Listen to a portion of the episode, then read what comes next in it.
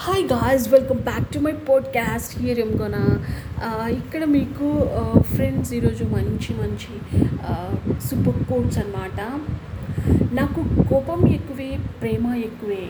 నన్ను భరించడం చాలా కష్టం. అర్థం చేసుకోవడం కూడా చాలా కష్టం.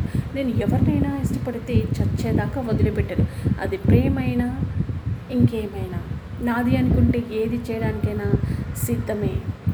ఏడుపు వచ్చినప్పుడు ఒక్కరే ఏడవాలి నవ్వు వచ్చినప్పుడు నలుగురితో నవ్వాలి.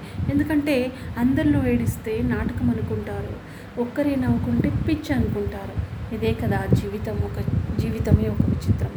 జీవితంలో కొన్ని సంఘటనలు జరగటం మంచిదేనేమో కొందరి నిజస్వరూపం మనస్తత్వం బయటపడతాయి. మొదట అవి మనకి బాధని ఇచ్చినా సరే జీవితాంతం పడాల్సిన బాధని దూరం చేస్తాయి.